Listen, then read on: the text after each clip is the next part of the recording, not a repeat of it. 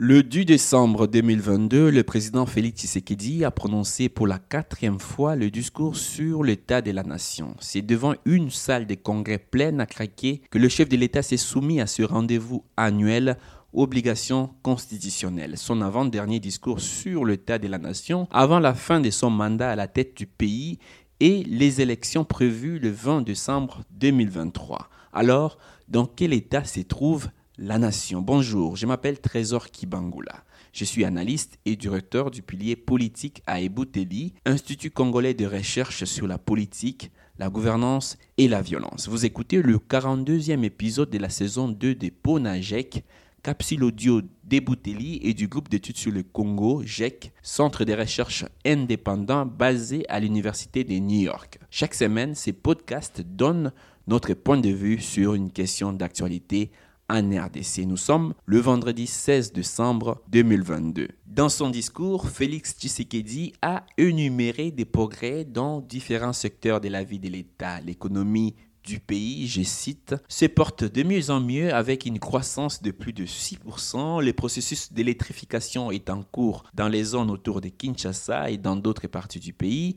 Le recrutement, la réhabilitation et la mise à la retraite sont envisagés dans l'administration publique. Plus de 5000 nouveaux magistrats recrutés ou réhabilités vont faciliter l'accès à la justice, etc. » Malgré ces progrès, le pays est en deuil. Double deuil. Multiple deuil même.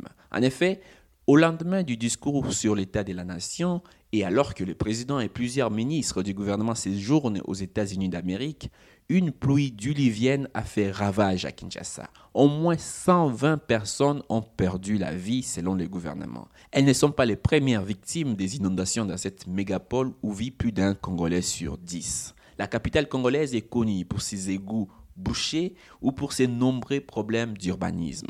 Chaque saison des pluies apporte l'anxiété, le stress et souvent la mort. Officiellement, le coupable est le changement climatique. Mais la gouvernance y est pour beaucoup. Y aura-t-il des sanctions? Pour l'instant, un deuil de 3 jours a été décrété et le chef de l'État a promis d'écourter son séjour américain. Plus d'une semaine plus tôt, les gouvernements avaient déjà décrété un autre deuil national. Cette fois-là, le coupable était bien identifié. Selon l'ONU, plus de 131 personnes ont été tuées par les rebelles du M23 soutenus par le Rwanda. Depuis les affrontements de mars 2022, le M23 a déjà causé le déplacement de plus de 450 000 personnes, aggravant ainsi une situation sécuritaire et humanitaire déjà catastrophique. Et le gouvernement n'a jusque-là pas été en mesure d'endiguer cette nouvelle rébellion et encore moins de neutraliser d'autres groupes armés dans la région. L'état de siège qui, selon Félix Tshisekedi, demeure le cadre approprié pour mieux affronter les ennemis de la paix, n'a pour l'instant pas montré son efficacité. Cette mesure exceptionnelle vient pourtant d'être prorogée pour la 38e fois par le Parlement. L'intervention ougandaise contre les ADF, autorisée depuis plus d'un an,